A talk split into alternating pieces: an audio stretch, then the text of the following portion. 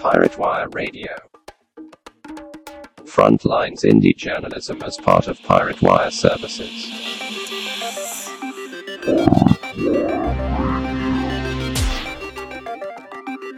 Frontline indie journalism from the global south to you. Pirate Wire Radio.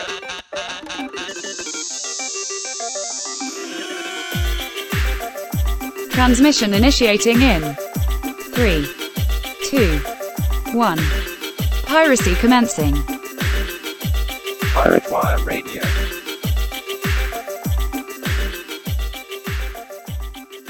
Okay, so we're here today with Mat Youkee. He's a journalist and has also been an economic investigator in the private sector all over Latin America.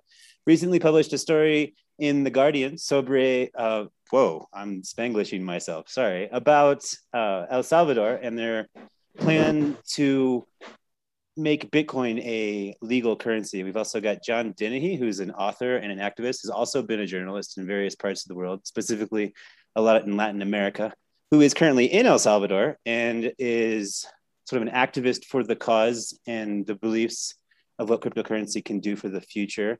And he has started a school to in Ecuador, um, excuse me, in El Salvador, to sort of educate people on what cryptocurrency can be. And I just wanted to bring you guys together to talk a little bit about what this move means, not just for Bitcoin, but also cryptocurrency more broadly and how a state being involved in this could have positive or negative impacts on the future of the region. Mat, you, you seem to have kind of a skeptical viewpoints about the El Salvador plan. Maybe you can elaborate a bit on that. Hi, yeah, thanks, Josh, for um, having me on. Yeah, um, in I was in El Salvador in August, um, and so I flew in and I met with various people in the sector and obviously spoke to people on the streets. I think I'm coming from it. I'm coming coming to the topic from a relatively open mind. A lot of the things about cryptocurrency, uh, especially as a you know digital gold, is is something that um, I'm actually quite sympathetic to, and I know you know I'm interested. I've been interested previously, and you know inflation and protection of wealth. And although uh, I'm not into the cryptocurrency myself, there's a lot of it that I, you know, I, I see the logic um, for individual investors, and I have friends who've done very well from cryptocurrency, and I do not begrudge them their newfound wealth at all.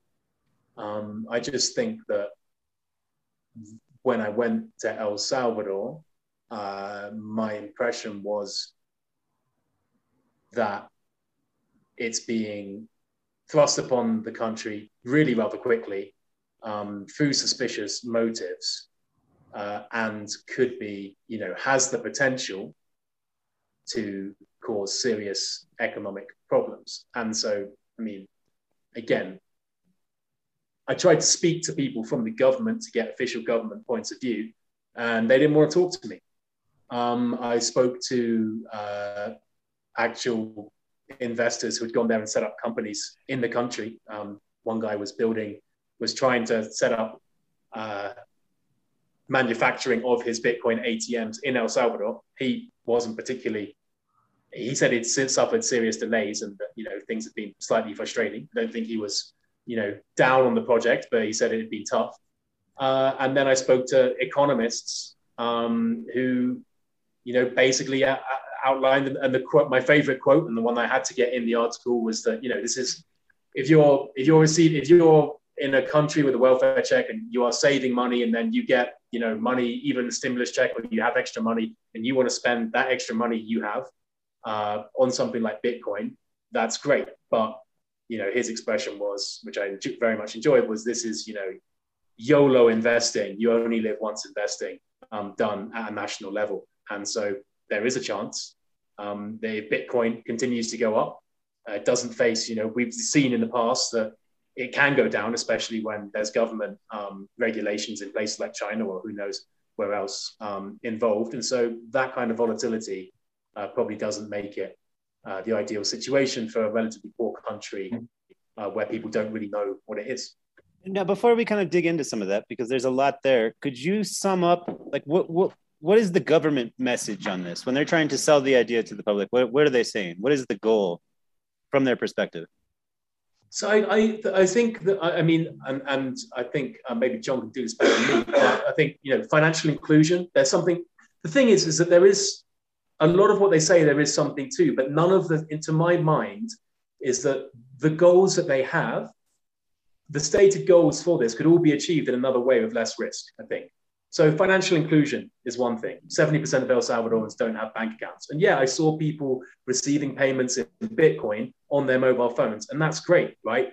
But in places like Kenya, we have mobile phone payment systems. You know, we have sort of, you know, people make their transfers uh, through a different manner. So, you know, there's there's that the digital payments thing can be solved another way. Um, there's the argument that it reduces remittances costs. Well, actually, in El Salvador, the remittance costs are actually comparatively low because it's dollar to dollar and often small transfers. And somebody like Western Union really doesn't charge. I heard conflicting things. It's either 2% or free. Uh, sorry, like uh, free without cost to send um, money from the US to El Salvador uh, with through Western Union. So, I mean, the idea that it's going to save lots of people in remittances is, you know, sketchy. Um, what other? Hang on what other, what other, there's those two, It bring investment to the country. This was the one I was most interested in. I thought, you know, when I go there, if, if El Salvador is the hot new thing and there's, you know, dozens or hundreds of Americans and Europeans piling into El Salvador to, you know, buy up properties and start businesses and, and kick things, you know, kick things into gear. Something, you know, something like in Medellin. In Medellin, we see a lot of uh, Bitcoin entrepreneurs, you know, gentrifying everything, and some of them maybe even starting companies or giving jobs. Maybe that investment will be there, but then I'm not entirely sure that there's a real reason or, or motive for somebody who's a big Bitcoin. If, you, if you're a Bitcoin millionaire, do you really want to go and live in San Salvador? It's quite an incomprehensible city. Uh, of all the Latin American cities I've been to, and I've been to quite a few, it's one that I found that had one of the strangest and least welcoming airs to it of, of any. Um, so, and then the digital gold thing. I mean, there are other ways to. I mean, it's pos- it's it's possible that you can store wealth. The idea that, and I and I do get this that the, argument put to me is, look, because El Salvador is on the dollar, um, it really doesn't have control of its monetary uh, policy. So, you know, while the Fed is printing loads of money and inflation's coming, those stimulus checks that are getting printed in the wake of the or during the pandemic are not making their way down to El Salvador. So El Salvador has to sit there and watch while its money gets uh, debased, um, which is fine. Uh, which I think that's a good argument actually, but there are also other ways of undoing that. And then also, you know, the idea that you can do things like uh, mine crypto, you know, this could be a great source of, um, uh, you know, investment in the actual mining of, um, of Bitcoin, which is, you know, is quite energy intensive. And the idea that we can, you know, El Salvador can get these geothermal projects up and running. Obviously, I'm not a geothermal expert, uh, but there are former heads of the geothermal energy company in um, in El Salvador saying that's a ridiculously overambitious project that would be many magnitudes or several times more than you know any existing project and it's still not an efficient way to do it in el salvador when you factor in that you know these machines which do the bitcoin mining also generate a lot of heat and need to be cooled down my understanding again not an expert is that places like the ideal place to be stationed is in siberia next to a next to a hydroelectric dam where it's cool and you get you know free cheap and like huge amounts of uh, cheap energy from um, from renewables. And yeah, so the energy thing is there's all those things. The energy thing is yeah. definitely something I'd like to to touch back on later a little bit in the conversation. But John, maybe you can respond to some of some of those criticisms and uh, kind of give your point of view on this project. Yeah, um, sure. Thanks. Thanks for having us, Josh. Uh, so I am here in El Salvador, and I'm uh, I am very excited about about Bitcoin becoming adopted um, by the country just a few days from now. And I would, I mean, I'll start out with with agreeing with some things that Mat said. Um, this is happening very quickly, so I, I I'm I'm pretty. Uh, I, I pay pay attention quite a bit to both Latin America and Bitcoin, and in June when it was announced, that was a surprise to me. And this is just 90 days later that Mhm. that the law has gone into effect. Um, and 90 days is not a long time to to set this up. Uh, and I, I do think that that that is one of the big issues right now is the speed at which it's happened. Um, I don't necessarily think that's a bad thing. I think because of the speed at which it's happened, it's led to a dynamic where a lot of the infrastructure isn't quite there um, in terms of like they're they're right now installing Bitcoin ATMs. They don't have all the details for all the for all the legal ramifications. Um, and education, I think, is like a, a huge component that's been missing. Most people that I speak to here are are pretty uninformed. They they they know the word Bitcoin. Uh, maybe they know some very basic concept. They know that it's digital, that maybe it's on their phone, but but for overwhelmingly that that's about where people's knowledge ends. Um, and I think that's uh, like the government. There, there's a there is a an online class that they put out, um, and I think that they are ramping up all of these things, the infrastructure, whether it's education or whether it's accessibility with with Bitcoin ATMs. I mean, there's not even an official uh, app for the for a Bitcoin wallet, which will also come out in a few days. And also in terms of investors, then like the president has said that uh, foreigners can get fast tracked residency if they invest three Bitcoin in the country, or I don't even think it's invest. I think if they spend three Bitcoin, but investors spend. Um, How much is three Bitcoin worth right now? uh, three Bitcoin is $150,000 roughly. Okay, so they're they're basically one hundred fifty thousand dollar visas they're offering. Yeah, but so this is this is another another thing. So he said three Bitcoin. When he said three Bitcoin, three Bitcoin was about a hundred thousand dollars. Uh-huh. Now because the price of Bitcoin has appreciated, it's one hundred fifty thousand dollars. So I'm actually not if Mat knows that, but I'm That's not good. clear if that's tied to a dollar value or if it's tied to three Bitcoin, if it's static with three Bitcoin. Um, but the point is that there there's a lot of uncertainty. So I think what Mat said about uh, you know foreign entrepreneurs coming here, I think that's that's a big part of the plan. And I have met a, a couple of people, but I've met more people who haven't come yet or came for a weekend and they plan to come in a couple of months. They're waiting to see to see how things shake out at first. Uh, so I think there are a lot of people waiting on the sidelines, and I think September seventh, I see it, uh, especially after I've been here and I see how much more work has to be done. I see it more as a as a starting point rather than an ending point. Um, And what do you hope to see? What do you hope that this this achieves?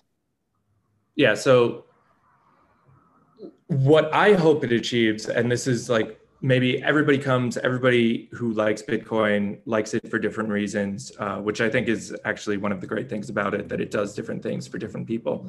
For me personally and, and one reason why i think it could be really powerful here is it gives people power and sovereignty over their finances and longer term it will give them power and sovereignty over other other aspects of their lives. So um, just the way there there aren't a lot of Venezuelan refugees here, but but I, I had experience with this in Ecuador, for example, um, and I'm sure I'm sure it will apply here, maybe on a smaller scale. Uh, that someone that wants to send money to Venezuela or maybe Nicaragua, because we're we're much closer to Nicaragua here. Someone that wants to send money to a country like Nicaragua or Venezuela uh, that has restrictive policies in in terms of money trans transmitters and also policies that that change frequency change frequently like from one month to the next. They you know the government say what what is okay now maybe isn't okay next month. So there's a lot of uncertainty there. Um, and with this that removes that that trusted third party from the from the equation. So yeah it, it has been talked about a lot how this could save money like rather than whatever the fee western union has it's essentially if you use the lightning network um, it depends on how big the how big the transaction is, but I've been using Bitcoin ever since I got here as much as possible, uh, which which is and most of my transactions are less than a penny. Um, some of my if I wanted to use a larger amount, then it would be it could be a higher cost, but in any event, it, it's going to be a low cost. Uh, but I don't think that's the main thing. I think the main thing is power, right? So it's Okay. not it's not that it costs less money; it's that no one can stop it from happening. That is an interesting argument to me. The idea that it's inevitable, right? Um, that there's not really much use in trying to resist it. For example, in Colombia, uh, I believe it was a year ago, maybe it was a bit more, but they made it illegal to host marketplaces or wallets in Colombia. And the effect that that had on the transactions here was was nil, nominal, not nothing. It made absolutely no difference. Um, another thing that's interesting is you mentioned Venezuela. So Venezuela has a little bit more than a tenth of the population of the United States, but they have equal amounts of Bitcoin uh, transactions in other cryptocurrency. I don't even think Bitcoin is actually the leader there. But the point is that as a ratio per, per 100,000 people, that's a huge number. Like they're they're rivaling the economic uh, interchange of the United States, which is a massive first world country. Right. Right. So I think that people come at Bitcoin from different perspectives. Like I'm I'm from New York, I'm from the United States, and most people that I know in the US that have some involvement in Bitcoin, they view it as an investment. A lot of people that I've met in Latin America that are excited about Bitcoin don't see it as an investment. They don't see it as a way to to have more spending power. They see it as a way to prevent someone from from um, exerting influence how they use their funds. And to me, that that's a much more exciting topic. Not that you could make more money, but that you have more control over the money that you have. And what do you guys say to the the criticism that I that I've been reading quite a bit about uh, these issues in El Salvador, and they seem to kind of center around two issues. Uh, one of which I think has a bit more credibility than the other. Um, one is that this could be used to facilitate money laundering on a huge scale, and the other is that um, the energy consumption is something that wouldn't be good for the world. Maybe you guys can both kind of respond to that. Mat, what do you think? Also, I think somebody in your house keeps coughing. yeah, probably. Adam, can you stop coughing, please? Um, So, with regards to, and I mean, I don't know how serious this plan to, um, to, I don't trust Bukele. Uh, well, to go back a little bit, when we talk about the short term, um, the, the 90 day time frame that Bukele uh, implemented, to be honest, I've got a little bit of sympathy for that short time frame because my experience in South America is if you want something done in six months, tell people they've got three months. They Uh-huh. might have actually done something.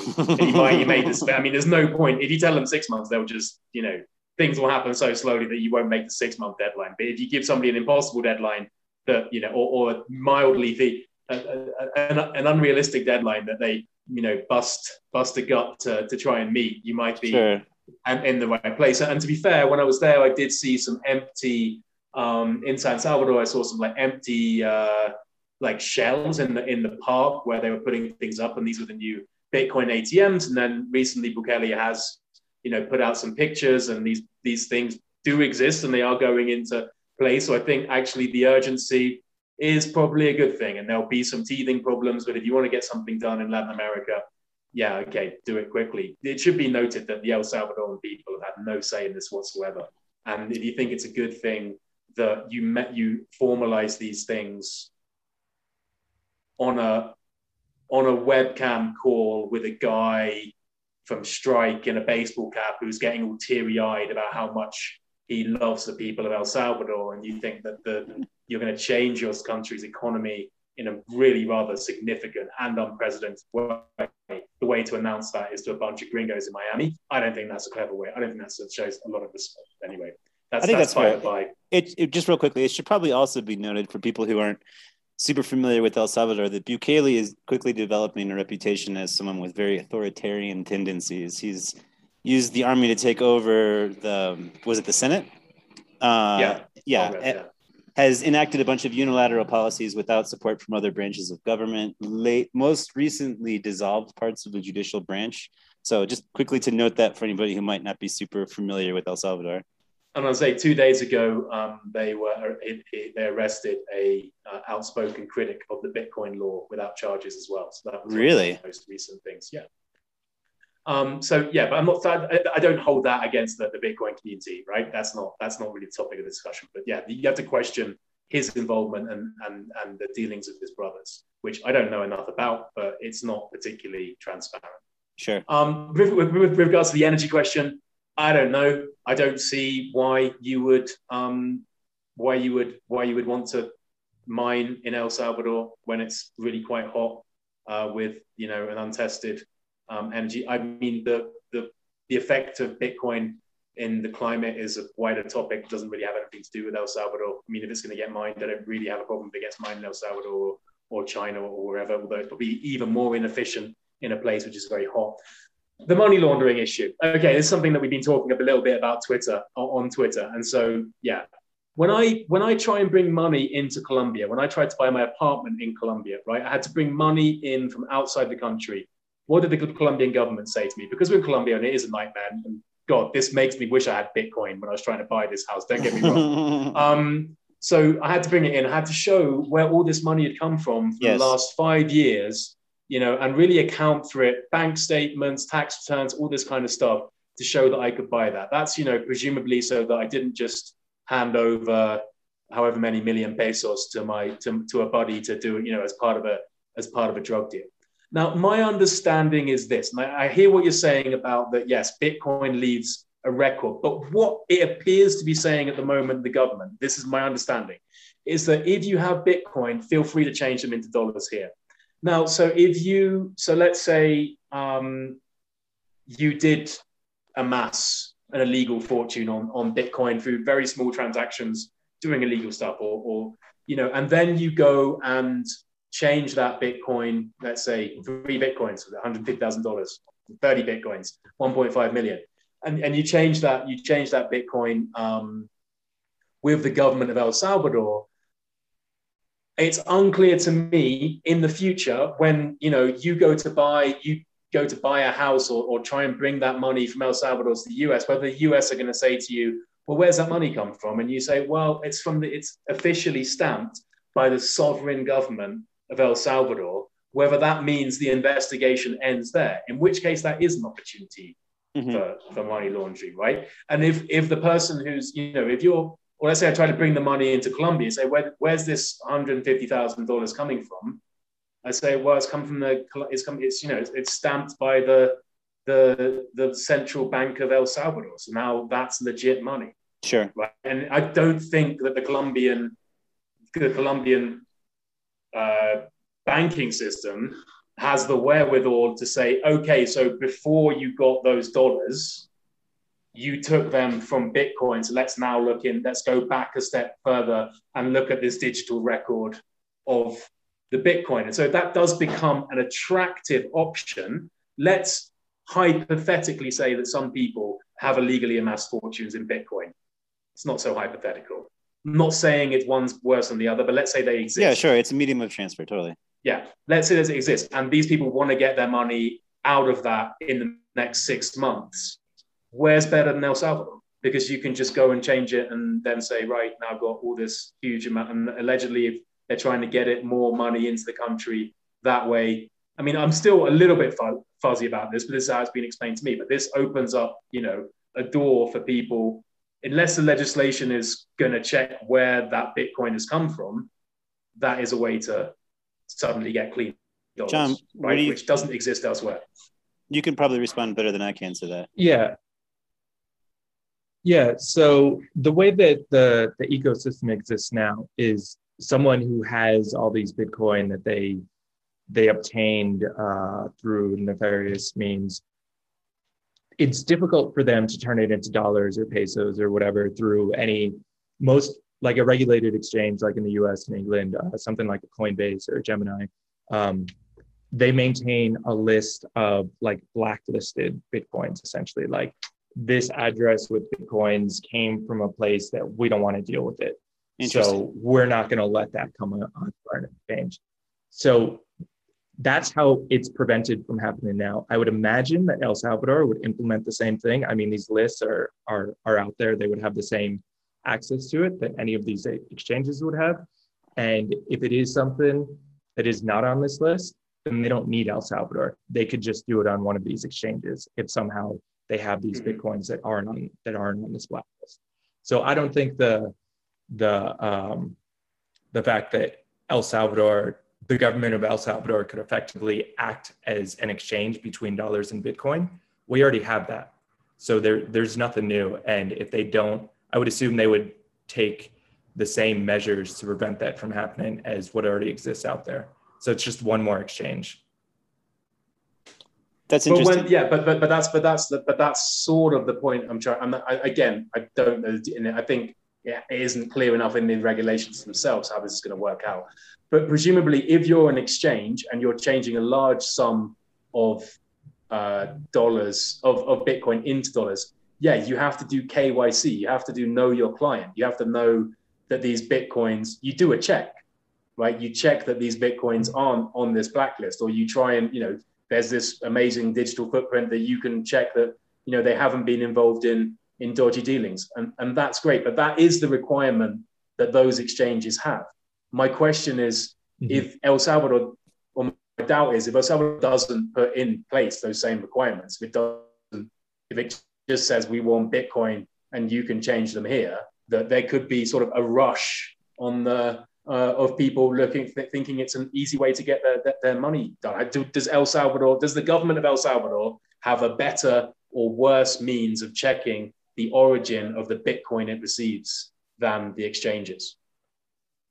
If it's worse, then it's an I- yeah, um, I I would I don't see why the government would implement a worse system than already exists because these exchanges they use. I mean, there's there's companies that provide this service, so they would provide the same service to the El Salvador government. I, I don't see why the El Salvador government would be motivated to not implement the same practices that these exchanges already do. Okay. What if a lot of people show up looking to change their bitcoins into dollars and there isn't enough dollars in the El Salvadoran economy? Um, so if if people came here, so if like there were just a ton of people that came here to sell to sell Bitcoin and there weren't enough dollars, that's uh, what would happen. Um, so I, I know the the government has a like a fund of 150 million dollars that they're gonna allow people to Yeah. to switch back and forth between Bitcoin and dollars. Uh, so if there seemed to be, I mean, logically, I'm just thinking logically, uh, what the government would do if if there was much more demand for that service than than they anticipated, then I would I would presume that they would just increase the size of that fund. But that money has to come from somewhere. Like they, they can't print any more dollars. There's only a certain amount of dollars in the Right. world, right? So, so if it came to the point where they were just like totally flush with Bitcoin and they had no dollars and they needed they needed both, right? The idea is to use both. Um, then they could just sell that Bitcoin on any of these large exchanges or over the counter. You know, there there will always be buyers on the market for that, so they could go outside of the country for that. Yeah. That makes sense. That's interesting. And now let's talk a bit about the energy consumption. This is something that has concerned me, and I've done a little bit of reporting on, but I'm certainly probably less informed than either of you. Is that Bitcoin, are not even just Bitcoin, almost all cryptocurrencies are energy hogs. They use a ton of energy in order to perform transactions as well as to do the um, the, the mining, if you will. Well, they're they're related, right? The issue that there's so much mining is to handle the transaction volume. Can you maybe explain a little bit? Um, so the criticism that I often hear is this is not an effective system because it's so energy intensive. Can you kind of respond to that criticism? Yeah. Um, so it, it does Bitcoin and other cryptocurrencies that use the same algorithm, proof of work. uh, they are very energy intensive. Like there's no there's no denying that.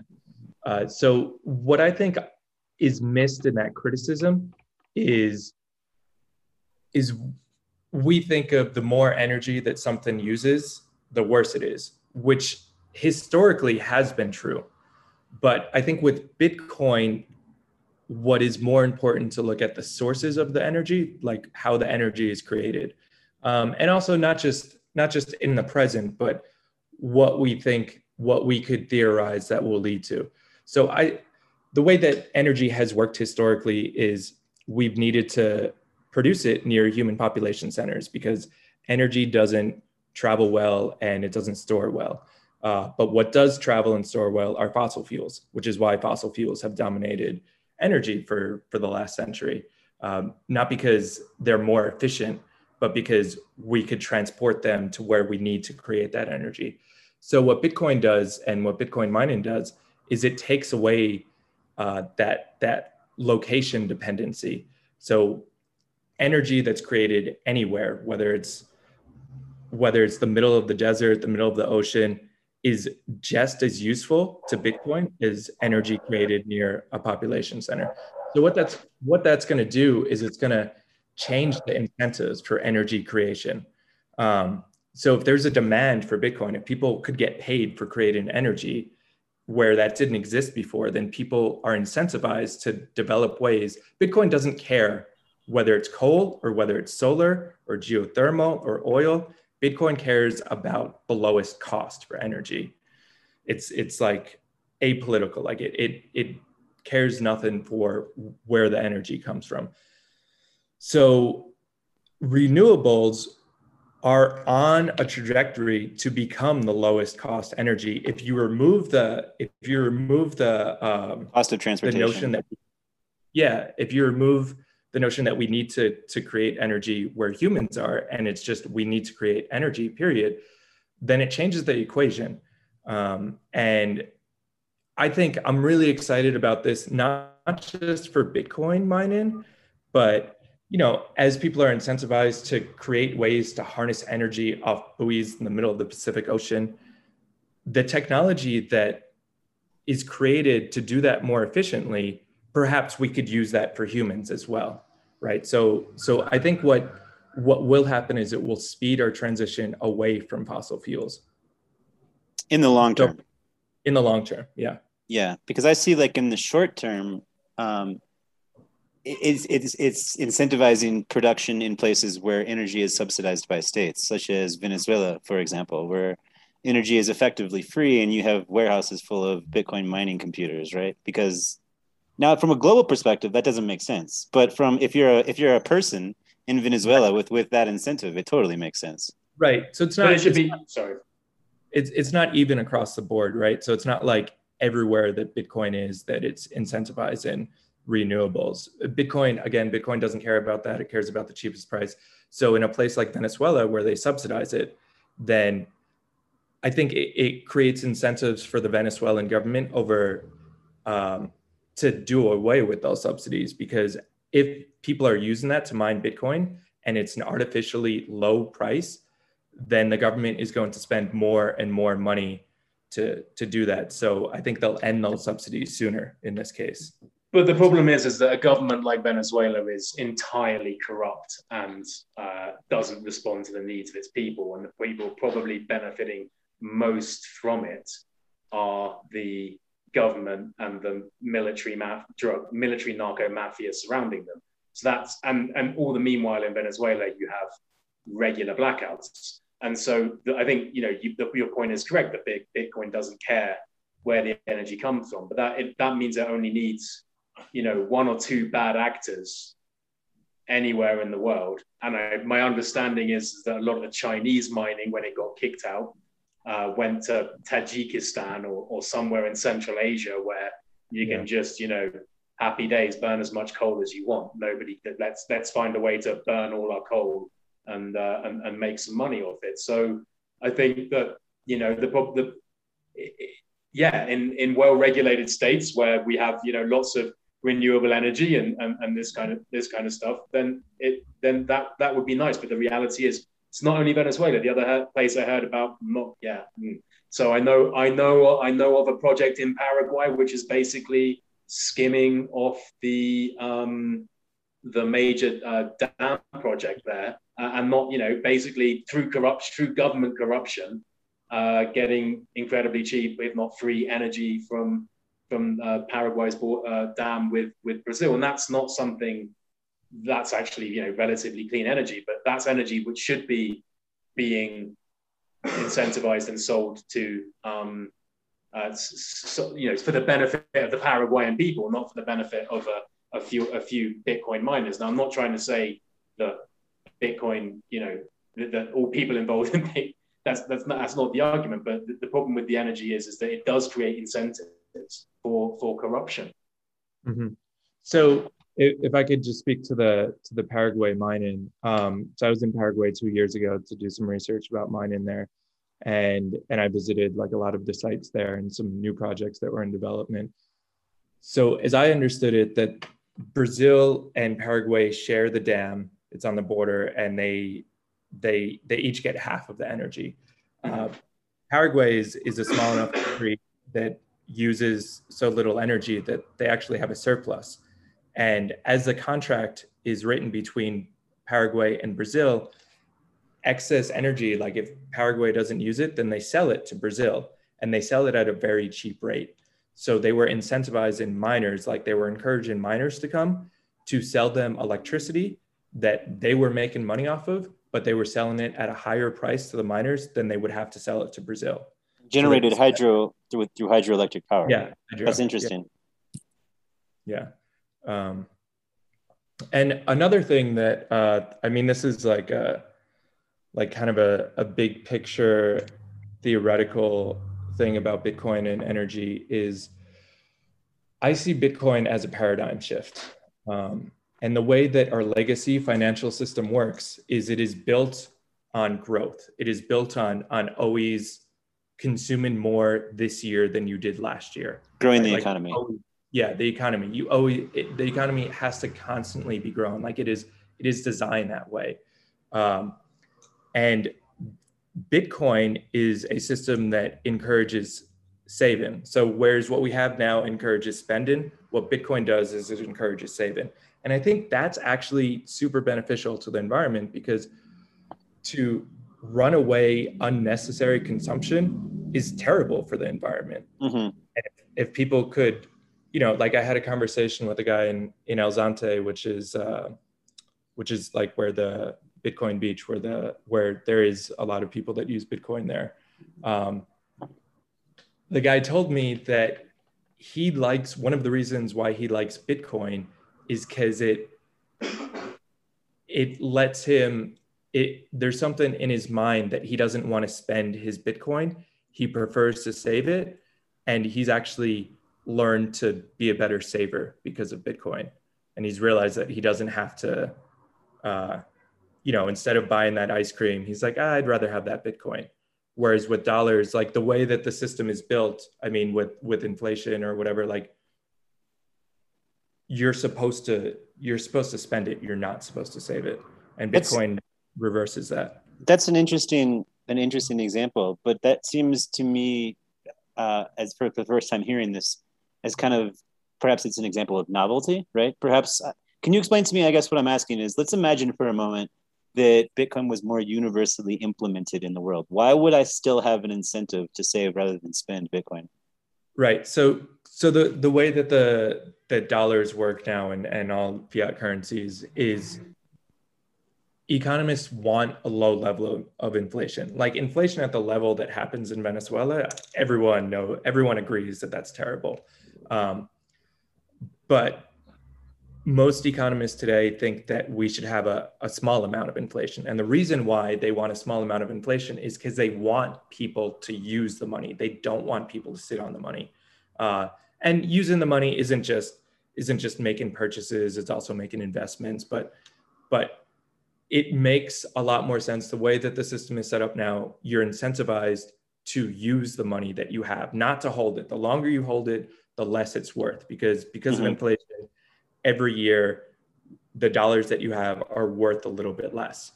the way that Bitcoin is set up, um, or the theory of it, you know, it's still new, and like I fully acknowledge that this is this is a grand experiment. Uh, so no one knows the future, right? No one knows what's going to happen in five years, and ten years, and twenty years. But but the theory is, and how it has worked thus far, um, and I have every reason to believe it will continue, is that every year, and not literally every year, but like the average every year, your Bitcoin, you have more spending power. So essentially, it's it's it's deflationary versus inflationary, um, and because of that, you have incentive. If you don't need, if you need it, like if you if you're hungry and you need to eat, then you're going to spend it. But if you don't need it and you know in the back of your mind, well, I could probably get this for less next week or next month or next year. Mhm. If I can, if I can, if I can ask a question that's been bugging me and I don't see it, let's. I'm, I'm going to take it that we all agree that inequality in the world is a is an issue, one one of the big issues of our time. Absolutely. Um, let's say El Salvador was successful and Bitcoin was adopted, and then other countries decided, okay, let's all go towards uh, legal tender, uh, having Bitcoin. My understanding is that the way this has been um, developed by Satoshi is that there's only going to be a limited amount of Bitcoin in the world, etc. So all these company countries start going on it, more and more people start buying it up. Um, and they're doing their, you know, micro Bitcoin transactions amongst themselves uh, but there's no more Bitcoin really being made. It's pretty much at the limit. Um, that, that would mean the bit price of Bitcoin would go up. These people would be, you know, they, they would if they'd bought in, they would still be making the benefits. But then we would have, I think the stat I read was 1,000 people uh, own and own 40% of all Bitcoin. If the world was to, if we were to adopt Bitcoin on a, on a significant scale and push the price up into the millions, we would then have 1,000 guys who would be, have a wealth way beyond Jeff Bezos way beyond Bill Gates. 1,000 guys who got in on the Bitcoin craze in 2013. Sorry, don't want to use craze. Bitcoin in 2013, 2014. Okay, now the world's adopted it. They would be trillionaires at that point. So, how would that be a sensible solution to the world's problems if we consider inequality to be one of those problems?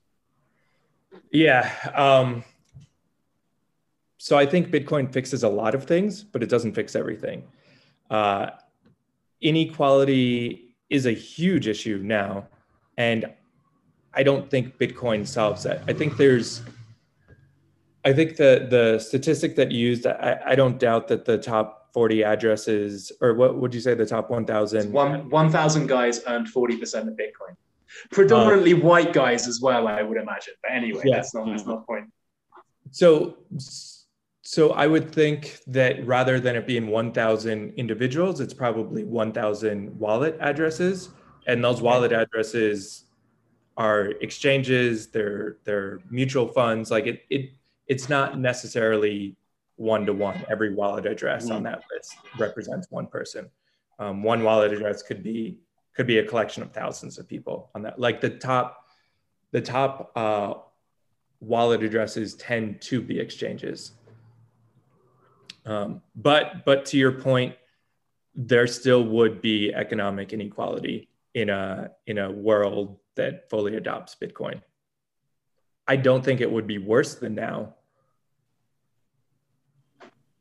Seems like, you know, if you're talking about a mass adoption, the fact that, you know, what started out as a relatively small group of people who are very online, and I, you know, like I said, I'm sympathetic. So here's a different question. I used to, like years ago, I, I'm interested in, um, you know, devaluation of currencies. And I do think there are problems with fiat currencies. But you know, years ago there was a company which basically allowed you to um, uh, use called gold money, and you could log on and then you could deposit, you know, a thousand dollars or whatever, and you would get a thousand dollars of gold uh, in in you know worth of worth of gold in a in a um, in a uh, vault somewhere would be you know cordoned off and said okay this this belongs to Mat Youkee and then I could then upload that onto my debit card and I could spend that and so I you know I could make transactions and so we had you know people tell me that Bitcoin is digital gold, and that's the bit I most like. I think is most useful. But I don't understand why that wouldn't, you know, sort of frustrates me from a personal investment point of view. That you know, when I did that, that that didn't go anywhere, and and and Bitcoin shot up. But that doesn't also have, you know, gold mining is way less um, uh, emissions produced mining gold, for example, than, than Bitcoin these days, at least. So I think there are just other ways of, of storing money, and and these things are, you know, also more, um, more, more, more gradually uh, distributed because governments hold gold and, and other other you know institutions, I, I'd, banks I'd like to, gold. I'd like to jump in here for a second. Go Like, on. I, I can't buy the argument that gold is mining is more environmentally friendly than using Bitcoin, especially after going to some places in Colombia where gold is mined. Like gold mining is a disaster for the economy. It's horrible for the water table. It's horrible for so many things. Deforestation, um, illegal roads being built that cause flooding. Uh, it's it's. I don't think I can't really buy that argument. But But two, two, two, two. Can I just make two quick follow-ups? I'm Yeah. saying that the amount of the amount of uh, money, the, the amount of um, uh, emissions being produced now for mining Bitcoin is vastly, vastly superior to the amount of emissions coming from the gold sector. That's sure, but we're looking we're looking, and the second we're looking factor, at one the second factor we're talking, the second factor we're talking about here, and I agree with you. In in Colombia, I ton, 100% agree. You do gold mining is a disaster, but a lot of that is as well has to be noted the effect of you know illegal illegal gold mining. Uh, you know, I'm not sure that narco gangs and that kind of stuff. I mean, we could there talk. we could I mean, about. Canada doesn't have Canada doesn't have Canada has some of the biggest gold mines in. in I was world. About to talk about same Ashanti. level I was about I was, I was about to talk about Ashanti Gold. Like that that that that that extraction here is a source not just of environmental problems and looking beyond. I don't want to derail the entire conversation. I just have to push back on this point. Like, if you want to measure the economic impact of gold mining only by how much fossil fuel it consumes, that's not a very accurate way of gauging the environmental impact of gold mining. And I say that from an industry perspective globally. But if we're going to use Colombia specifically as an example, um, extraction projects, including those run by Canadian gold mining gold companies, have historically led to massive human rights abuses. Massive, like there have been examples of gold miners In hiring paracos. Yeah. have been hiring paracos to kill people that oppose their projects.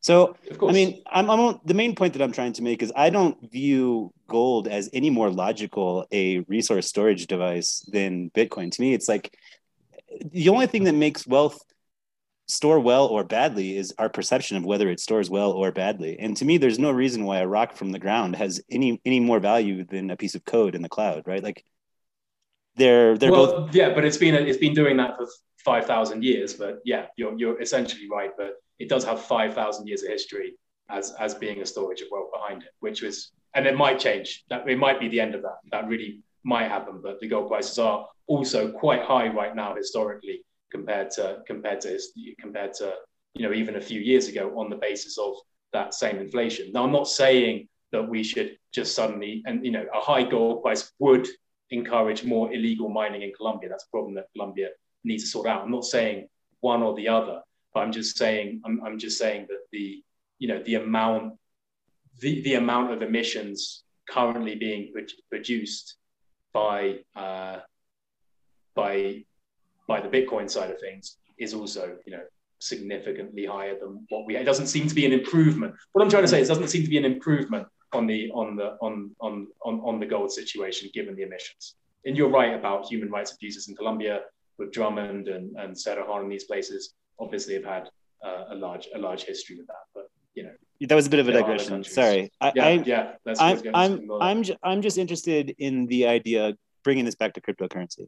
The idea of of okay, the way that I think about all all global economy is various players that compete for space in this economy print fun tickets, right? They, they print these little tickets that, are, that you can buy ice cream with, and they give them to the to their citizens, and basically we all kind of deal with the ramifications of all those powers competing with one another within um, a sector that is presented as having, having limited resources and that's that's the chaotic system we have that everyone's defending right now right i like the idea that the people one day could be like you know what we're going to make our own fun tickets it's super easy and they're credible now we have a system to do so and i like the idea that that could displace the system. I'm not completely convinced that cryptocurrency is the ultimate solution to that. It would en- enable that sort of revolution, if you will, economic revolution. I don't mean that in a political sense at all, uh, aside from the obvious ties. Um, I, I think that based on, on what I've been able to gather, there's still a lot of problems. And I think we're discussing some of those right now. But to me, from my personal perspective, like I don't view what the Fed does as any more morally correct than what a sort of bottom up marketplace that Bitcoin does, right? They're both they're both just operating to further their own interests. And I don't know which would be better or worse for the world. I know there's a lot of problems with the system we have right now. It sounds like Bitcoin is trying to address some of those, although through an interesting mechanism of sort of greed, if you will. Um, but that's but if you, if you don't mind me, like I don't, I'm not against. I, I like I said, the crypto. It seems to me, and I, I'm not an expert in this, but people talk about you know the new crypto or, or government-backed crypto or whatever it is. But many of the benefits, you know, which could come from crypto, giving somebody, you know, giving people an option to convert their fiat into crypto. But if it could be done on a more egalitarian basis, so that we didn't have, you know, a tiny, a very small number of people dominating the market, and and people could, yeah, take that and then okay, I got paid this, and I'm going to convert it into uh, my, my, my into, into my Josh Collins coins uh, from changing from peso, and then the government can't touch that. They can't mess with that. You know, that's bottom up. Then then that's fair. But it, you know, if it would if it was introduced in a way in which everybody benefited, or the benefits were you know shared equally, rather than making a small amount of people incredibly beyond anybody's wildest dreams rich, then that would be that would probably be a preferable scenario well, for me. I, I can't imagine a system that would create wealth that would be more egalitarian than what Bitcoin is, um, because it's it's voluntary. So what you're talking about is is if the whole world got together and they were like, okay, we're starting this new system, everyone has to use it, everyone's forced to use it. Um, the fact that some people use Bitcoin and some people don't that's how it should be. I don't think that anyone should be forced to use it. Uh, and also, the the other thing that you were talking about, it it sounds like centralization. I, I think centralization inevitably leads to corruption, right? Like, is there is there a concentration of wealth with Bitcoin? Like, are there people that that can have more Bitcoin than others? Absolutely. Um, there's no there's no like restrictions there where you could only have you know your share of the network um, but in a centralized system where we have to rely on you know a trusted third party whether it's a government or a corporation or whatever then that the power will inevitably concentrate within them. And i think that is more likely to lead to corruption. Yeah that's a good answer actually.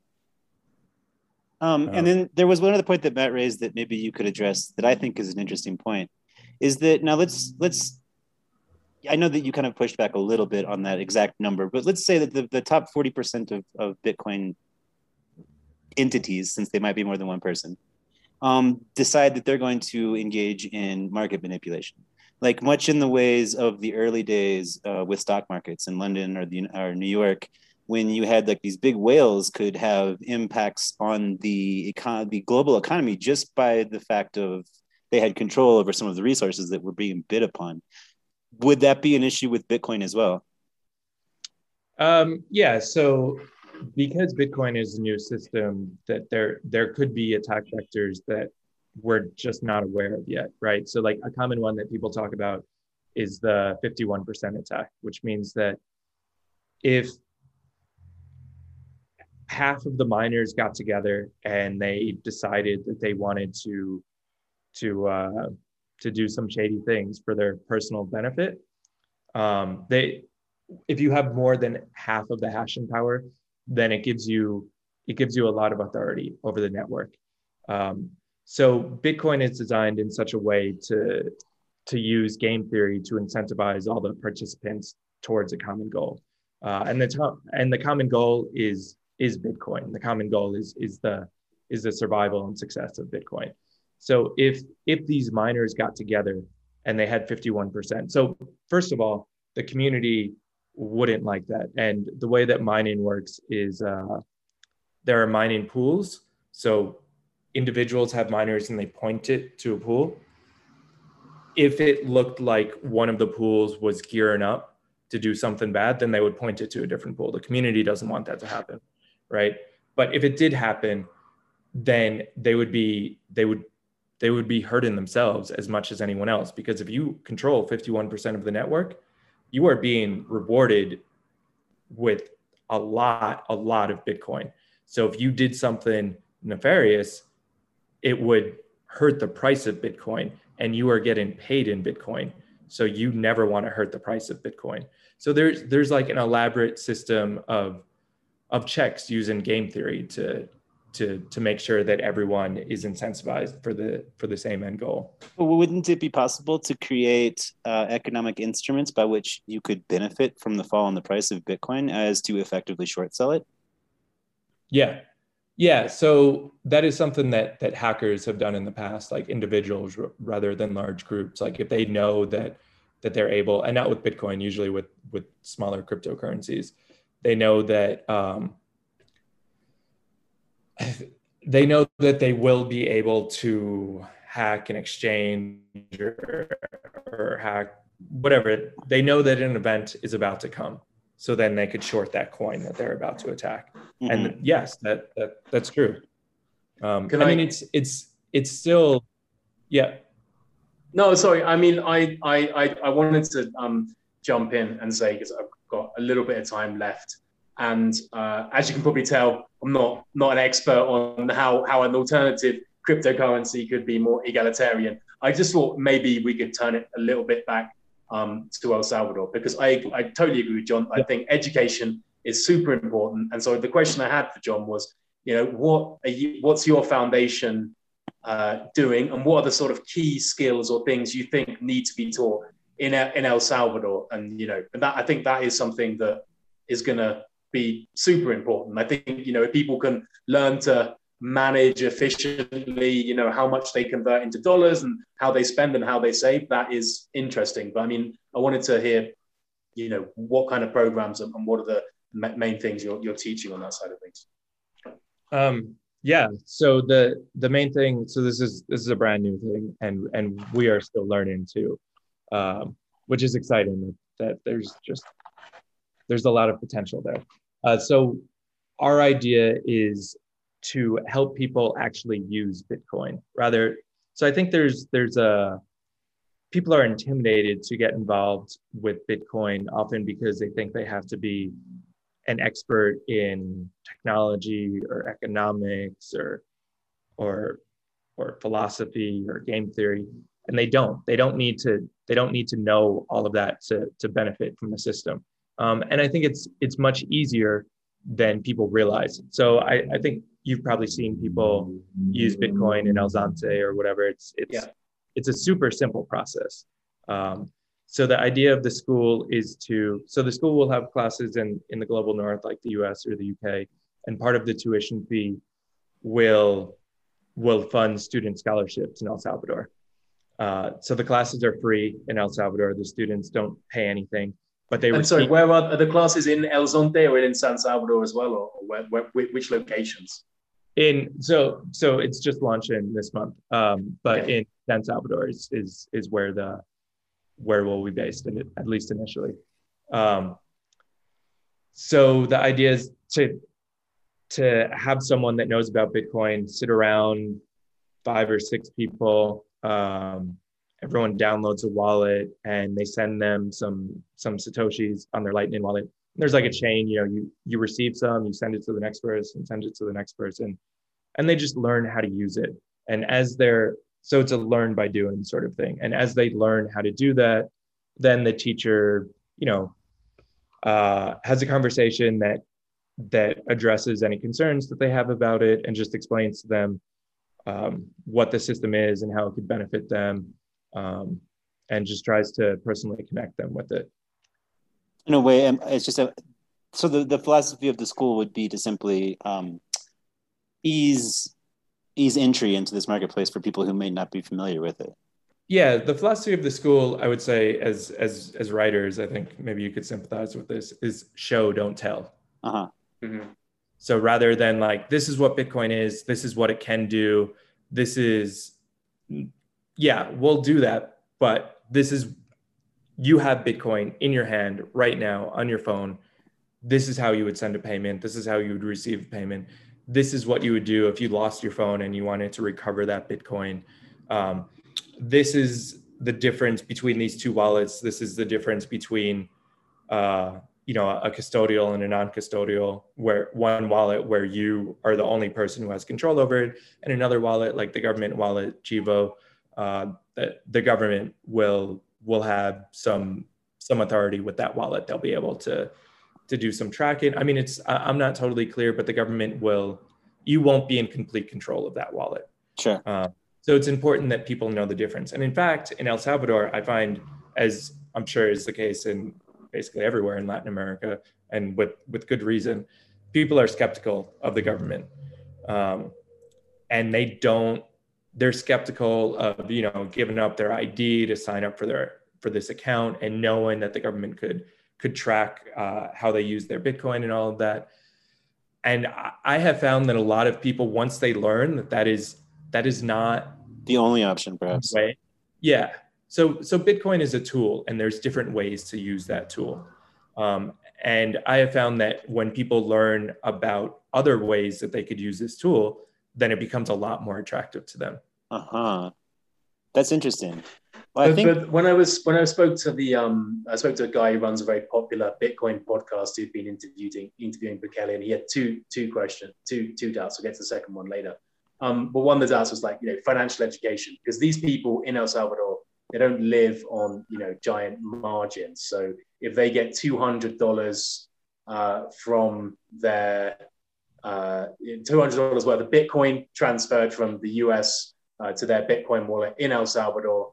Um, this guy I was speaking to is a big Bitcoin guy. I was saying, look, you know, the, the important thing is they're educated. They know that, you know, if they have, you know, $180 expenses uh, in the month, that they convert that, you know, immediately into dollars. So they've got that money safe and they're isolated from the, uh, or they, you know, 80% into dollars when they receive it. And then those 20%, you know, you can keep that as an investment, which may go up or down, hopefully generally trending up. But the problem is that when you do have, you know, if, a, if somebody's relying on those 200 bucks and then they don't convert it, and then the Bitcoin price happens like it happened in March this year when China, when it went down steeply, that they could, you know, find themselves really squeezed for a month or a couple of months because, you know, what they had was suddenly was suddenly worth half. Yeah. So he was saying, you know, you know, ma- teaching people how to manage their personal finance, but that's eh, in countries without great education levels and where you know they might be easily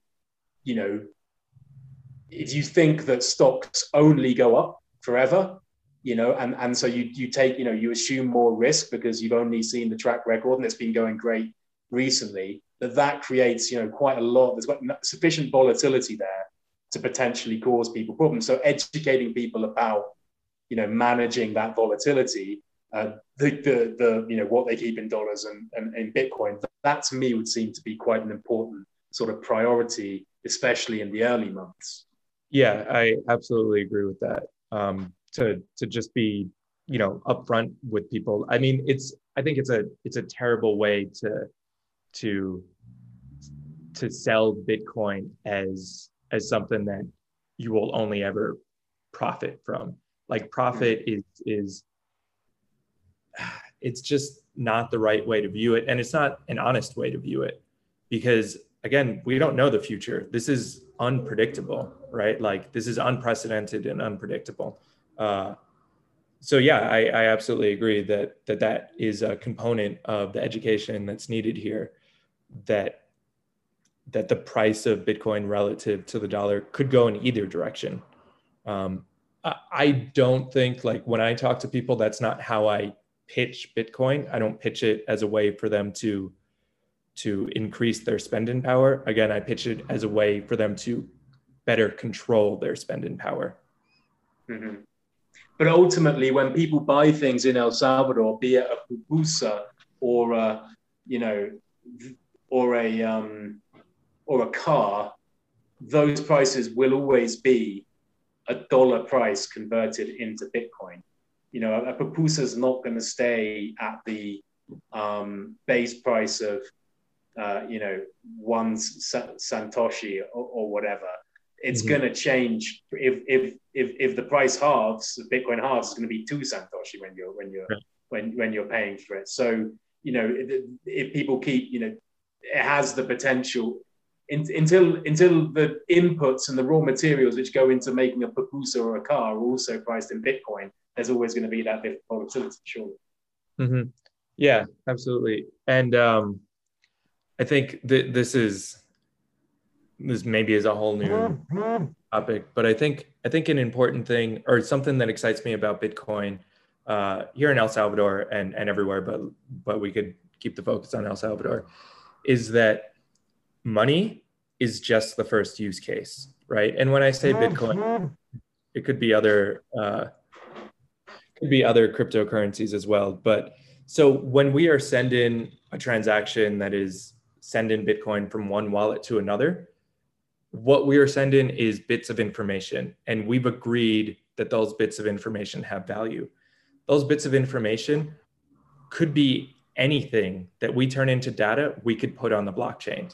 So a case here in El Salvador um, that I think is is uh, is important is is property deeds, right? So there's if you want to to sell your house, the way that the system works now is you have to go to you have to go to to a government center that has these property deeds. They have them on file. Um, you have to pay a fee. It's a complex system. Maybe you need a lawyer to help you with it. Uh, and and that that is how you you would sell a property. In the future we could put those property deeds on the blockchain right? And and again it will be peer to peer like there won't be any there won't be any centralized third party between the person between the buyer and the seller. Um, and i think that that creates efficiencies that don't exist in in the system now. And it also takes away some opportunities for corruption.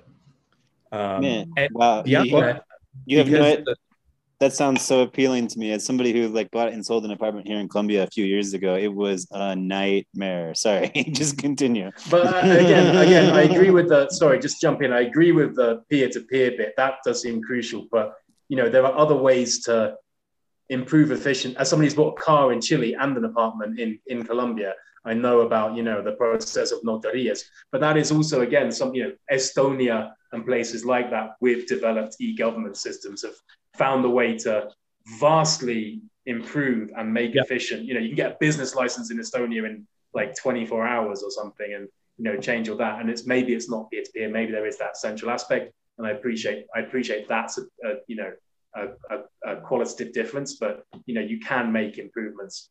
In there's there's inefficiencies, and not just because of fiat currency. In, in right. So, so I think Estonia is a good example. The government of Estonia has really embraced blockchain technology, which is also what I'm talking about.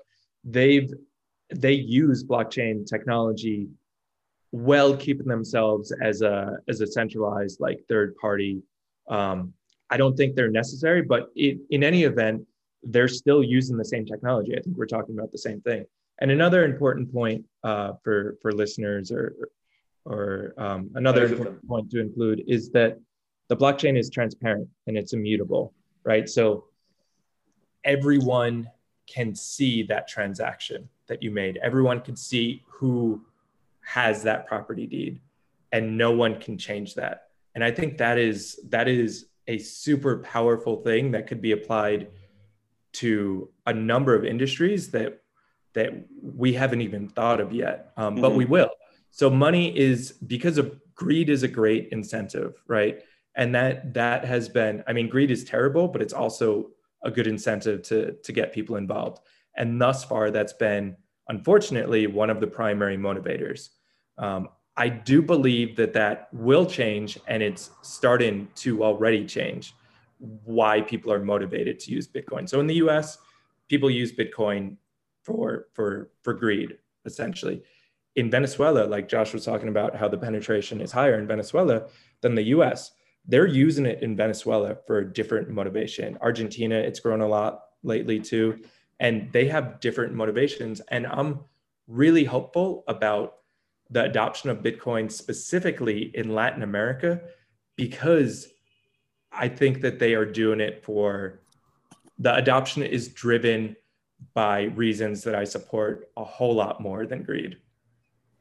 Can I can I just say like when I, I mentioned that in, in the warm up to my El Salvador trip, I spoke to a a Bitcoin podcaster who was generous enough with his time. He said his other fear um, is that it doesn't stop there. Uh, it doesn't stop with Bit. He's a big Bitcoin supporter, and mm-hmm. you know he'll have probably some of the similar arguments to yourself. Uh, but the government's already talking about making its own. Um, the El Salvador government, sorry, so making its own uh, cryptocurrency called uh, a Colon. Um, they're also, you know, been meeting with this uh, guy who I can't remember, but he used to be in Mighty Ducks. He's the, I think he's the, I think he's the CEO of Tether, Brooks something. And the guy, my uh, my my source was saying, yeah, this guy, you know, watch where you step with him. Latin America has a history uh, of being um, exploited by foreign investors when they find a credulous, gov- credulous or corrupt government. Somebody who either sells their, uh, for the sake of argument, uh, zinc mine too cheap or does a corrupt land deal to give a foreign company banana plantations. I mean, this has happened many times over Latin America's history. And I'm not going to talk about Bitcoin, but this person I was talking to was also very concerned that there's a whole world of bogus uh, cryptocurrencies. I mean, Dogecoin is the one that's most commonly being cited these days. But I mean, I had a on Instagram, I saw a, a porn star into uh, t- telling me, instructing me to invest in Porg coin, um, and so and Tits coin. I do follow a few porn stars. Um, but I suppose my, my question is, is that you know, the, we have to. The government has a responsibility now to protect its citizens who aren't. It has a responsibility. Even well, two problems. If Bukele could be credulous and he could not understand, you know, the the guy, you know, the guys, some of the guys he was inviting. Another crypto source saying, yeah, he shouldn't be talking to these guys or encouraging them. Oh, I'm sure there are bad actors. Their stuff, yeah, of course, there's bad actors but there's going to, are we going to invite bad actors into El Salvador? Or given the fact that a lot of this is pushed by, you know, Bukele's family, basically, who aren't ministers, but appear to, you know, run the country like the rest of his shadow cabinet, that, you know, there's the chance that, there's, that they're not credulous. They, they just, you know, they know what they're doing and this is a, an opportunity to, to benefit. I mean, the, the, the issue of, to put a broader question, opening up to all sorts of you know, Bitcoin is one thing. Bitcoin has a reputation. It's, you know, established. It's got a good track record now in terms of price, for example. It's being gradually adopted elsewhere. But, you know, inviting a lot of other cryptocurrencies into a small country like El Salvador might seem to be uh, a slightly unwise and naive uh, thing to do. John, maybe you can answer that as a sort of wrap up. We've got about three minutes to keep this under an hour. So go ahead. I'll give you the last word. Okay. Um, yeah, so I, I, think I think that definitely is a concern. And again, I think the the solution to that is is education. So the less educated an individual is about anything, but in this in this case, cryptocurrency, or maybe even especially with cryptocurrency and Bitcoin, the more vulnerable they are to bad actors. Um, and actually, I think Bitcoin incentivizes that. Like bitcoin is a is a system of of incentives uh, whether it's energy whether it's miners cooperating with each other uh, but it's also it incentivizes people to be educated about it. So if you for example uh, if you send a, a a bitcoin transaction to you send the wrong amount to someone you can't reverse it. There's no way to claw that back um, and that on the surface, that sounds bad. If you make a mistake, no one can correct it. Mm-hmm. But I think that's actually a feature rather than a bug because it it it makes you like when I send a Bitcoin transaction as opposed to a PayPal transaction, um, I'm much more conscious that I have to do it right, that there are bad actors, that I have to I have to verify. I'm not just gonna do it willy nilly. Mm-hmm. Uh, and and i think bitcoin incentivizes you to just be better educated about the system to to as a defense against these things This is great. Well, I think that I'd like to keep this under an hour, so we're going to call it here. But thank you, Mat and John, for coming to talk about this. I learned a lot. I hope everybody else Pirate did Wire too. Radio. Yeah, Frontlines indie journalism Yep. as part of Pirate Wire services. And. Wait. Frontline indie journalism from the global south to you. Pirate Wire Radio.